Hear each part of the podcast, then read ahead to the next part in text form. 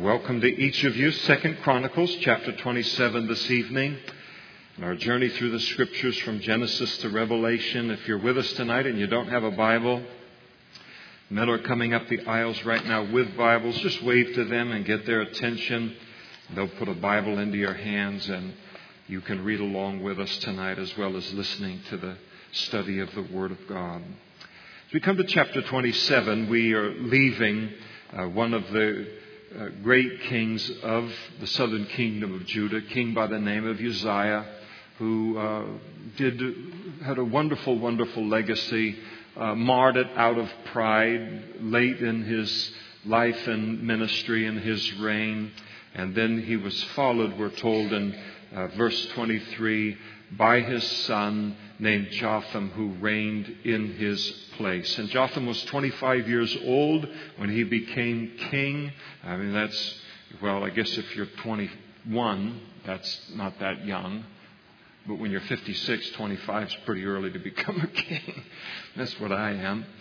So 25 years old when he became king, and he reigned 16 years in Jerusalem, and his mother's name was uh, Jerushah, the daughter of Zadok, and he did what was right in the sight of the Lord, according to all that his father Uzziah had done, with the exception that he did not enter into the temple of the Lord, but the people still acted corruptly. So he did everything that uh, he, he, emulated his uh, uh, father in all that his father had done that was right, and then he avoided uh, the pride that uh, his father gave uh, way too late in life, and so he imitated his father in his father's virtues and uh, did not follow him in his faults.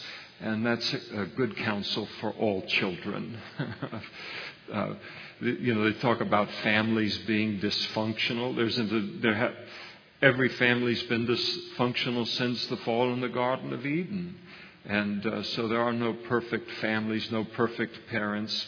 Uh, there are some that approach it a little more closely than others, but um, all of us, uh, whatever our examples been given to us as children by our parents, uh, that's what we can safely do is emulate them and the good things that we can learn from them, and then the things where uh, they fell short, then to uh, not follow them there.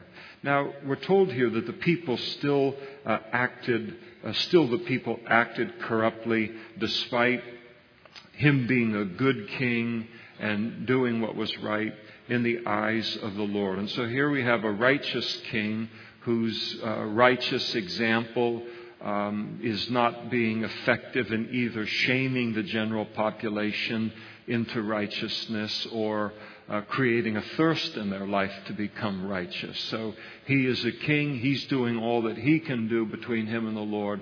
Uh, but the people of the nation, by and large, they didn't share his uh, love for the Lord or his uh, zeal for the Lord. And this note is made concerning uh, this probably in order to kind of uh, exonerate Jotham for any kind of blame related uh, to this.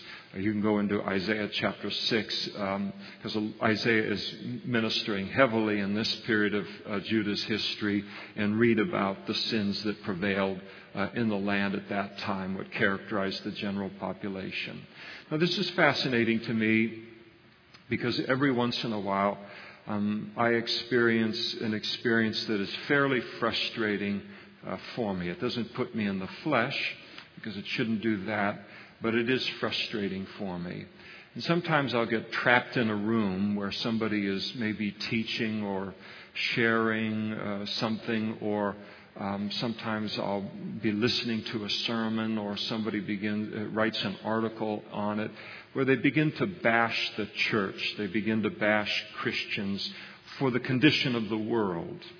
And the idea is that if the church was really what the church needs to be, uh, then the culture wouldn't be what it is. Uh, it's because the church isn't being what the church is supposed to be that we've got legalized abortion in the nation and bordering now on legalizing of homosexual marriage and uh, the, the uh, free fall of morality within the culture. And so I sit there and I listen to them, and now they're in this kind of uh, just a very, very simplistic way of looking at things. Uh, all of the problems of the world and the decisions of the ungodly are being heaped on my shoulders as a Christian because somehow I'm not and we're not being what it is that we're supposed to be. That's not our responsibility. We can be judged for our effectiveness and, and our being faithful to what God has called us to do by what we do with what happens within professing Christianity, within the church. But the fact that the world has the freedom to choose to follow God or not follow God, that's not my responsibility. And the fact of the matter is, the Bible teaches, and even as Jesus taught, that as the days near his return for the rapture of the church, things are going to get worse and worse, not just on an economic level and in military and all this kind of thing, but morally and spiritually. It doesn't mean that we look and we just give up and say, all right, I'm not going to live like Christ and I'm not going to be salt and I'm not going to be light. We still need to be fully the influence that God has called us to be, but there's no guarantee we will turn a culture around because they have the freedom to choose to do what they want. And so here you have a godly king who is being and doing exceedingly and as we'll see in a moment, he's unique among all of the kings of Judah in his goodness, and, and yet the culture is not interested in following him in that. And there's not a lot that he can do about that because what happens in an individual's heart happens between them, them and God. So in, we're told in verse 3 a kind of an overview of his building projects that he endeavored. And even his building projects uh, illustrated his love for the Lord. We're told that he built the upper gate of the house of the Lord and he built extensively on the wall of Ophel. And so the upper gate of the temple, the north gate of the temple, uh, was uh, rebuilt probably to encourage the worship of the Lord there at the temple. And, uh, and the wall of Ophel encompassed the uh, old city of Jerusalem. So he, he began to do some defense projects related to Jerusalem. And we're told that he built cities in the mountains of Judah and also in the forest. He built fortresses and towers. And so he was very much into national defense and national security at that time and, and strengthening that within the land. He also fought with the king of the Ammonites and he defeated them. And the people of Ammon, as a tribute and as a result of the defeat, they gave him in that one year, uh, in that year, 100 talents uh, of silver. Uh, 10,000 kors of wheat and 10,000 of barley. The people of Ammon paid this uh, to him in the second and third years uh, also. And so, evidently, the Ammonites had uh, slacked off in their paying of tribute following the death of uh, his father Uzziah. When there would be a shift, of course, in the kings, uh, they would then test the mettle of the coming in king to see whether he, he would uh, buckle down on them if they stopped uh, giving their uh, tribute to, to Israel. And he came in and he, w- and he brought them up short. He wasn't going to put up with that. Uh, in other words, Judah did not become weaker because he's now the king that followed his great father. And, and so the, the uh, result was they continued the tribute for the second and third years also, and then it appears that that tribute diminished or went away altogether. But not on the, not on the basis of rebellion, but on the basis of principle and uh, Jotham's decision. Verse 6, we have the secret to the greatness of this man's life. And so Jotham became mighty because and so, because there's a reason word, we want to know why the secret to this man's greatness, because he prepared his ways before uh, the Lord. And so, this was the secret to his success. He uh, prepared his ways before the Lord, and the idea is that he considered God in all that he did. When he made plans uh, on a daily basis. He evidently consulted the Lord in those plans. So, a man of prayer, a man that realized that he held the position of a king, not in order to accomplish whatever he wanted to do with that title and with that power, but that it was God's position that he happened to hold, and that God was going to instruct him on what it is that he was supposed to do. And so, his days were just, though he was the king, his days were just basically made up of saying, God, what do you want to have done in this situation and that situation, uh, getting the mind of the Lord related to that and doing that. And the beautiful thing about it is that that works for whether a person is a king or a small business owner or a student or a mom or a dad or anything. This works for everyone. One of the fascinating things is of all of the kings, and I think there were just eight kings in the southern kingdom of Judah, of whom uh, it was said that they did that which was right in the eyes of the Lord. Uh, Jotham here is the only one that did not mar his testimony in some way. There's nothing negative said about him, that he did that which was right in the eyes of the Lord, except, or we find out him falling or slipping in some way a little bit later uh, in his life. And, uh, but there is nothing negative that's said, didn't mar his testimony in any way. He just sought the Lord, quietly went about the Lord's business. And uh, as Psalm 37 puts it, the steps of a good man are ordered by the Lord, and he delights in his way. Psalm 37, verse 23, and that's the kind of life that he lived. One of the things that I like about Jotham, and it's a great encouragement to me, and I think really to most of us as Christians, is if you were to ask the average Christian, uh, who would, would, the average Christian would be a very uh, well versed Christian to know uh, more than two kings uh, of Israel, more than David and Solomon. But if you were to take someone who is well versed in the Bible and uh, you were to ask him to name the greatest kings uh, of the southern kingdom of Judah or, or of Israel, I doubt very many people would mention Jotham. But I'll tell you right here in this little chapter, he is really given great prominence. I loved the Lord, quietly walked with God, quietly sought God, made decisions, and then God honored the decisions that he had given to him. And I think he's an encouragement to um, just that kind of quiet, anonymous ministry. And most ministry that's done in the world isn't, they don't send out the TV crews to show what's being done.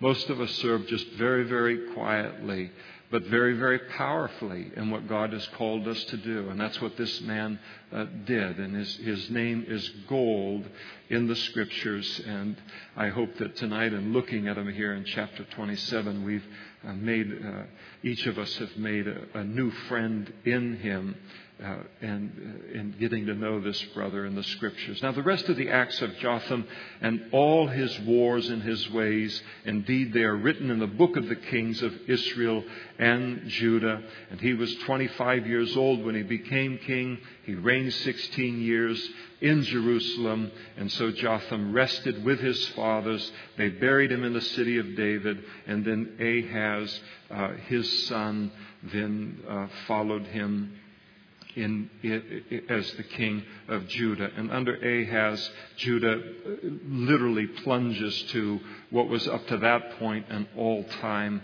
low. This is a terrible, uh, terrible human being.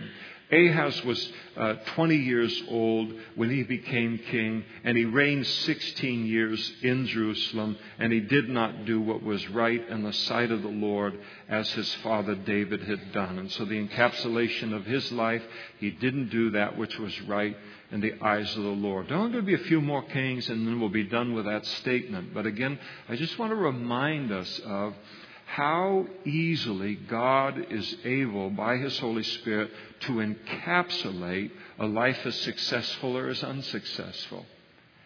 It is he or she either did that which was right in the eyes of the Lord, and thus their life is a success, or they, we, they do not do that which is right in the eyes of the Lord, and their life is, is not a success. And so this was his, his condition uh, here. And we're told that he walked in the ways of the kings of Israel. All of the kings of Israel, every one of them was lousy and wicked and ungodly. And beyond that, making the kings of Israel his models. He made molded images uh, for the Baals. So he inter- reintroduced Baal worship into the southern kingdom of Judah in a big way. Now, this is a, this is a man who is just sinning so strongly against privilege. And I think that we need to be aware of that. Here is a man who has had as a grandfather one of the greatest kings in Judah's history, uh, Uzziah. And then he had as a father Jotham, this tremendous, he's got two generations of godliness that he is following. And who does he make his examples in life but the kings of Israel? Just a terrible, terrible decision.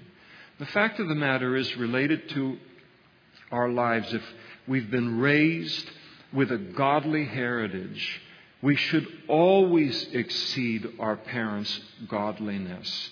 We should always look to go deeper in our relationship than the generation previous to us. It's a tremendous advantage to have a godly heritage.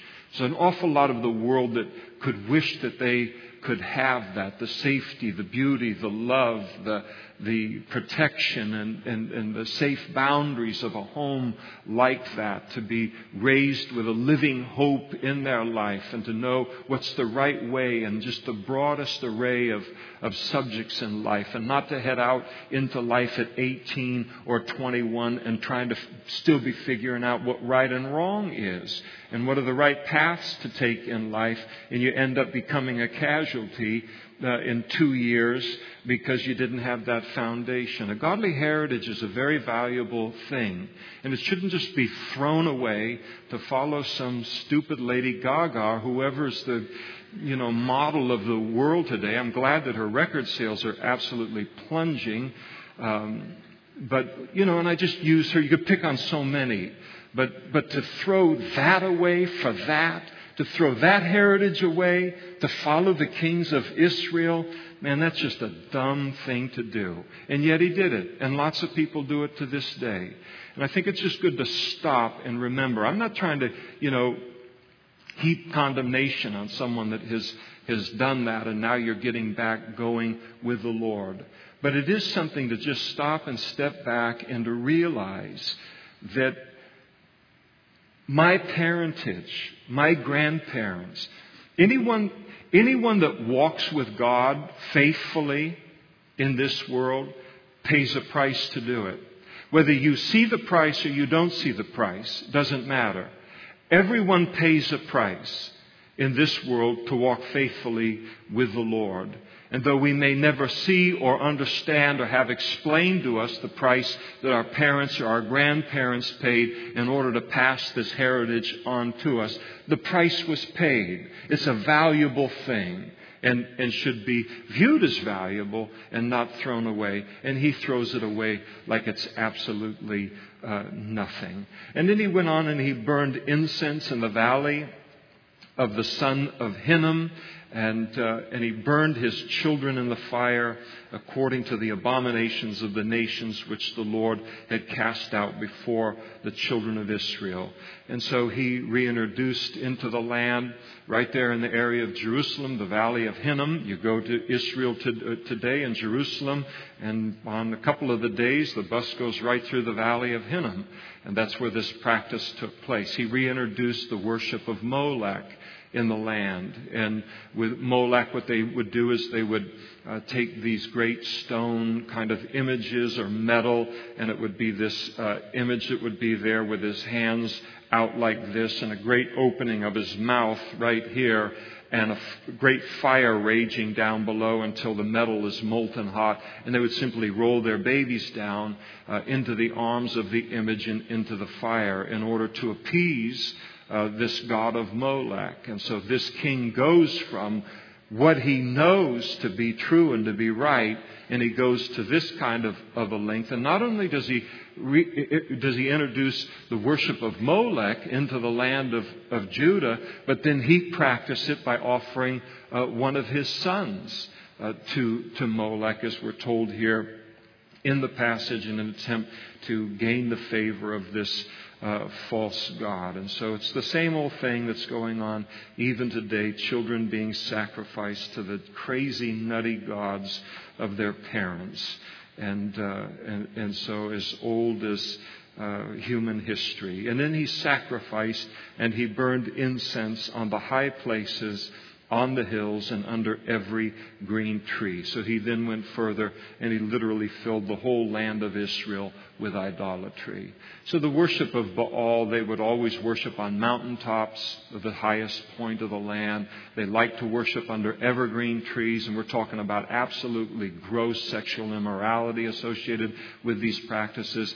But because the trees were evergreen, they viewed those as a symbol of fertility, so they would engage in these fertility rites and sexual immorality with the idea that somehow it would make their crops fertile or their family fertile and this kind of thing. And this guy just spreads. We're, you know, we're not talking about, you know, some obscure part of the world. He's doing this among God's people uh, you know, the great hope of the world. These are the people that God is going to bring the Messiah into the world through, and he just treats the whole thing as nothing and puts it all in jeopardy. And therefore, the Lord his God delivered him into the hand of the king of Syria. So the Lord began to judge Judah and to judge Ahaz because of this sin with a series of military defeats. And so the Lord his God delivered him into the hand of the king of Syria they defeated him and carried away a great multitude of them as captives, and they brought those captives to Damascus. And then he was also delivered into the hand of the king of Israel, northern kingdom of Israel. He makes the northern kingdom of Israel his heroes, and then this is what the devil does to you, stabs you in the back the first chance he gets. So the king of Israel then defeated him with a great slaughter. For Pekah, the son of uh, Remaliah, he killed 120,000 in Judah in one day. Now, that's a bad battle. I mean, those are numbers that you just almost can't get, can't get in your mind. Not even talking about wounded. 120,000 killed all in one day, all valiant men because they had forsaken the Lord God of their fathers. And Zikri, a mighty man of Ephraim, he killed uh, Maaseiah, the son, king's son, uh, Azrikam, the king over the house, and Elkanah, who was second to the king. And the people of Israel carried away captive uh, of their brethren 200,000 women, sons, and daughters. So they just slaughtered all of these men in battle. And, and uh, so I shouldn't say slaughter. It was a slaughter in that it was a one sided victory, but it was a battle. And then they just simply took all of the surviving uh, women, the sons and daughters, and they took them uh, away also, much spoil with them, and they brought them uh, the spoil to Samaria up to the north of Israel. This was a violation of the law of Moses. Because the law of Moses said you were not to take, they were not to take their brethren into captivity or into slavery in this kind of way. So as they're bringing these captives back north to Israel, a prophet of the Lord was there whose name was Oded. Can't wait to meet Oded one day because he's one of the bravest men in the whole Bible. So, number one, to be a prophet in Israel at the time. Israel was one spiritually depraved place. And he continued to walk with God. Imagine that, just getting up every day and saying, God, if you want to say something through me, I'm open to it. They'll probably kill me. and that's the environment that he was in. But that, number one, to keep himself pure and usable in an absolutely terrible culture. And, and then desiring to be used by God. And so uh, he then went out before that army as it was returning. These people are still armed. And he said to them, Look, that's quite a start, isn't it? Speak to the commanders. Now, look here. Because the Lord God of your fathers was angry with Judah, He has delivered them into your hand. You didn't get that victory on your own.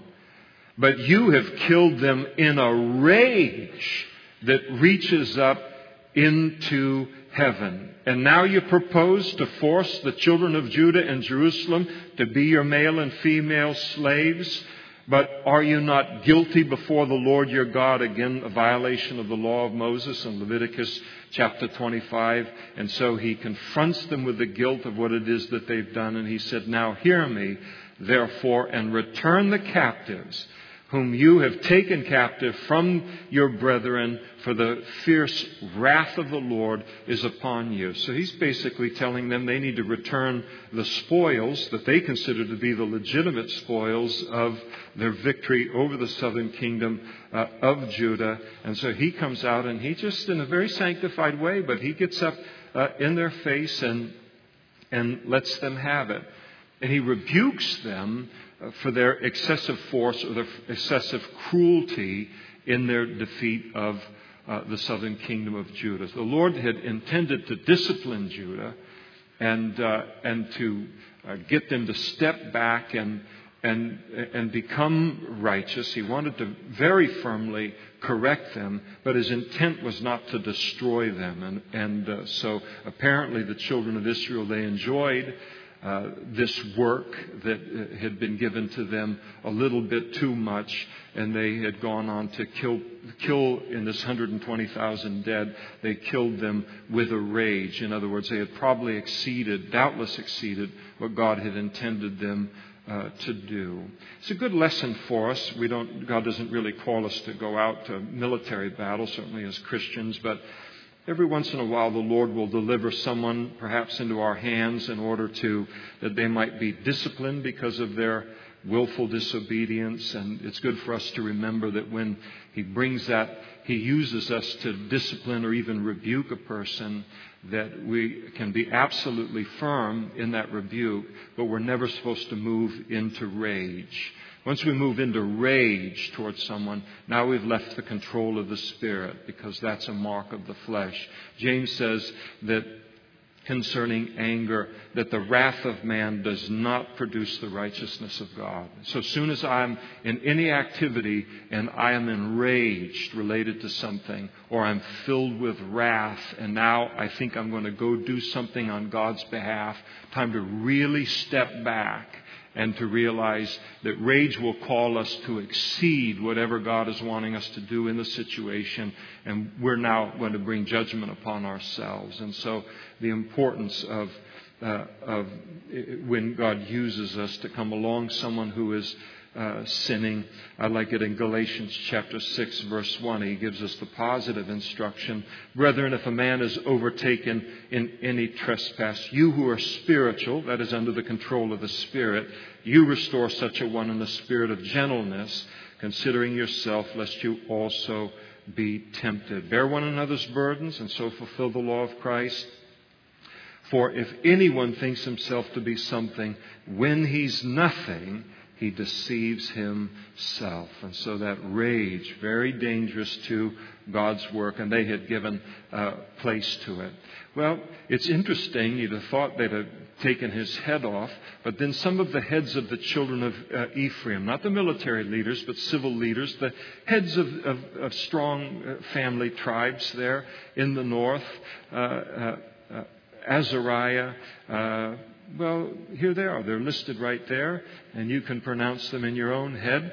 They stood up against those who came from war. So here you have the northern kingdom of Israel acting more righteous and, and being more open to the rebuke of God than, uh, than, uh, the, than the southern kingdom of Judah was. And uh, God was speaking to the southern kingdom of Judah through Isaiah, through all of this uh, period of time. And so uh, they recognize this is legitimate. We did do wrong. We need to repent and make this right. And so they said to the military commanders, You shall not bring the captives here, for we already have offended the Lord. And you intend to bring, uh, add to our sin and to our guilt, for our guilt is great, and there is fierce wrath against Israel. God's going to judge us for this. And so this is what we need to do. And a great fear of God uh, filled them. And so the armed men, they left the captives and the spoil before the leaders and all the assembly. They just left all of it right there, turned around, and they left. And the men who were designated by name, they rose up, took the captives, and from the spoil, they clothed all those who were naked among them. So, in, in just an act of humiliating them, they had uh, immodestly been uh, forced to march from the south to the north. They dressed them, they gave them sandals, they gave them food, and they gave them drink, and they anointed them. That is, they uh, put oil and, and uh, healing balm in their wounds. And they let the feeble ones then ride on the donkeys. And so they brought them to their brethren uh, at Jericho, returned them to Judah there, the city of palm trees, and then they returned uh, to Samaria. And at the same time, King Ahaz sent to the kings of Assyria to help him. So, following this uh, great defeat that he had suffered uh, at the hands of the Syrians and at the hands of the northern kingdom of Israel, he doesn't turn to God. Now, again, it's important. This, uh, much of this history is given to us in the book of Isaiah. And from there, we learn that Isaiah was telling this guy and telling the people at this time in Judah over and over and over again calling on them to repent of their sin in order that God might be uh, gracious to them. But rather than repenting and turning from their sin and turning to the Lord, uh, he then turned to the kings of Assyria to help him. And, uh, and the reason that he wanted help was because now the Edomites had come. They attacked Judah. They carried away captives. And then the Philistines, they also invaded the cities of the lowland on the south of Judah and had taken Beth Shemesh, uh, Aijalon, Gederoth, Socoh with its villages, Timnah with its villages, and not Gizmo, Gimzo with its villages, and they dwelt there. And so here all these smaller nations surrounding Judah, they see Judah's being defeated, they smell blood, they taste blood, and so they're going to join in. They figure this thing's on its last legs. Let's all get in there to get our piece of the pie before it's too late and they're completely destroyed. And the reason for this uh, humiliated condition was for the Lord had brought Judah low because of Ahaz, king of Israel, for he had encouraged moral decline in Judah, that's worth underlining, and had been continually unfaithful to the Lord. And so the reason for not only the two large attacks, but these more recent defeats that they had, uh, had experienced was because Ahaz had removed all of the restraints, uh, moral restraints that keep a society uh, decent. And so everything was encouraged, uh, everything except the worship of God, except obedience to God's uh, word and being faithful in a relationship with the Lord. And that's the culture that we live in where everything is encouraged, every ungodly thing, and then what do they fight against with law after law after law and court judgment after court judgment after court judgment? It's as if they think the greatest enemy to the United States of America and the good of the people is people who love the Lord and are walking faithfully with the Lord. So our culture encourages all manner of decadence and protects it. And, and, and, and, and puts before its population, and most importantly, before its young, that to engage in all of these other activities, however debased they are, this is a worthwhile activity. The only thing that isn't worthwhile engaging in is to walk with God and obey God. That's the world we live in. That's the country that we live in. And that's why, uh, in God's grace, perhaps, as happened with Judah, there's a Hezekiah right around the uh, corner that can bring the nation uh, back to that. I don't know that's in the Lord, uh, in the hands of the Lord, but we notice that for he had encouraged moral decline in Judah. I'll tell you, I, well, I don't want to, I don't want to go there, but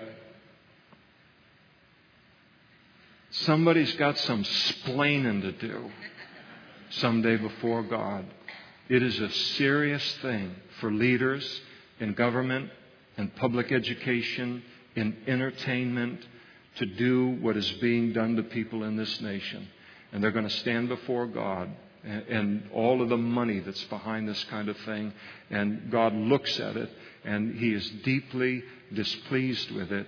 And it will mean uh, judgment upon any nation that does that, including us, just as it did with Judah.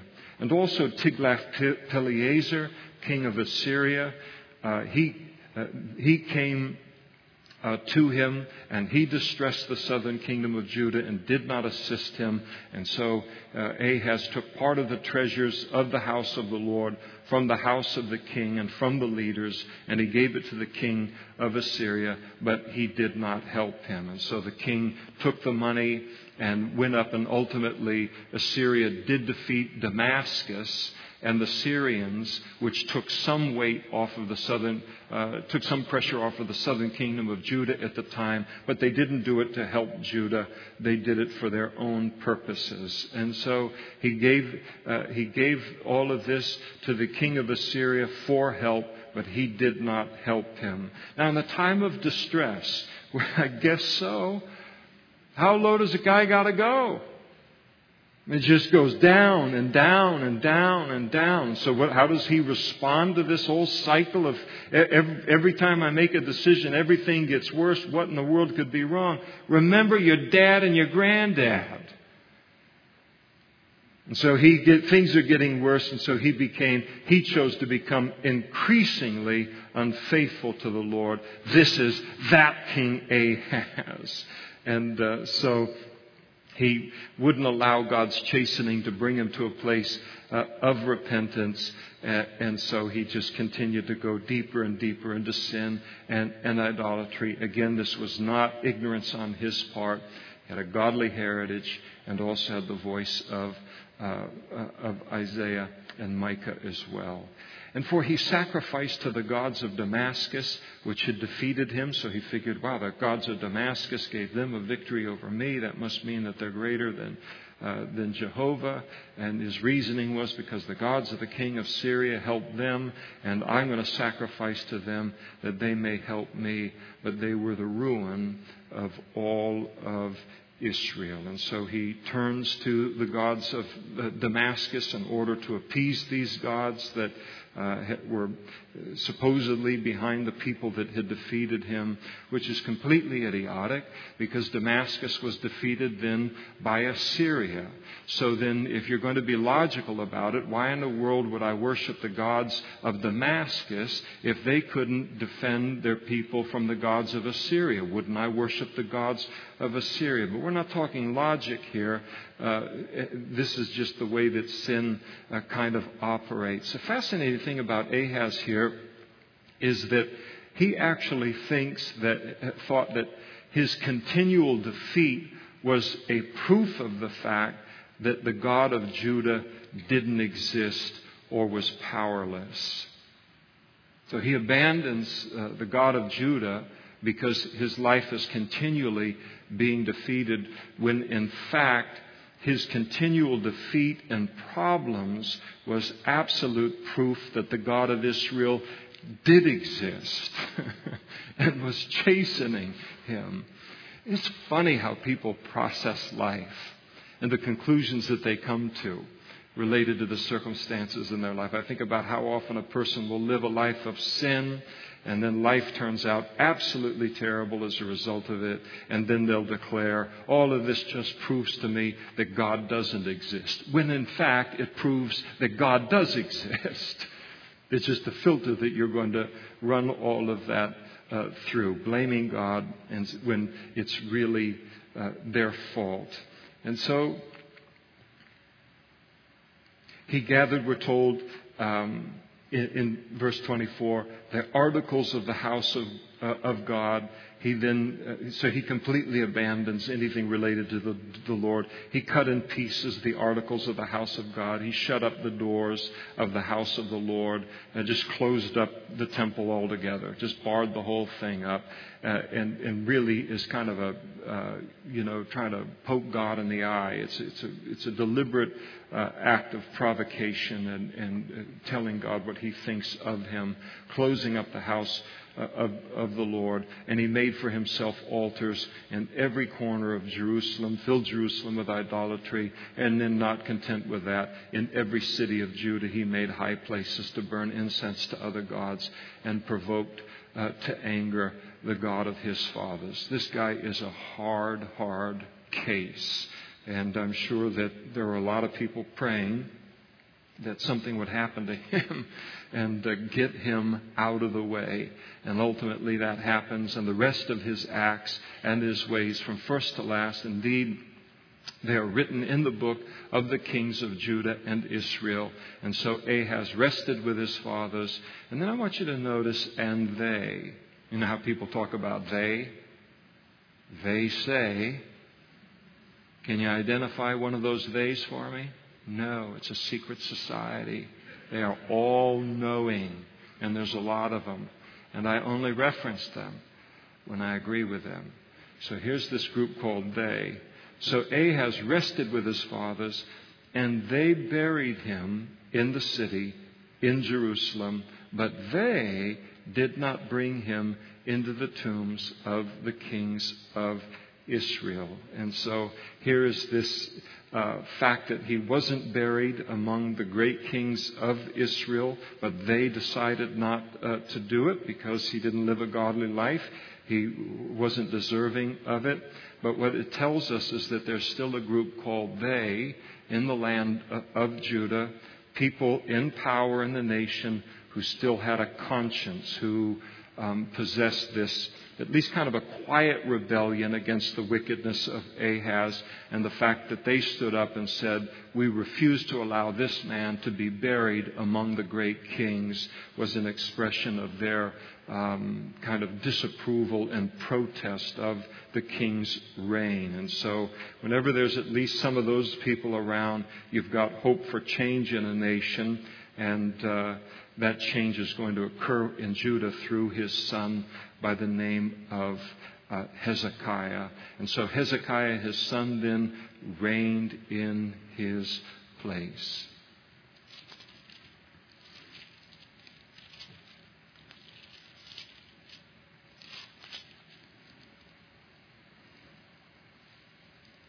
Are we at chapter 29 right here? Yeah. So, mm-hmm, mm-hmm. Mm-hmm.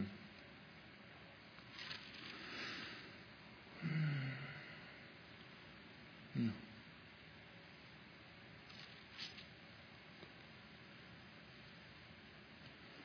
Mm-hmm.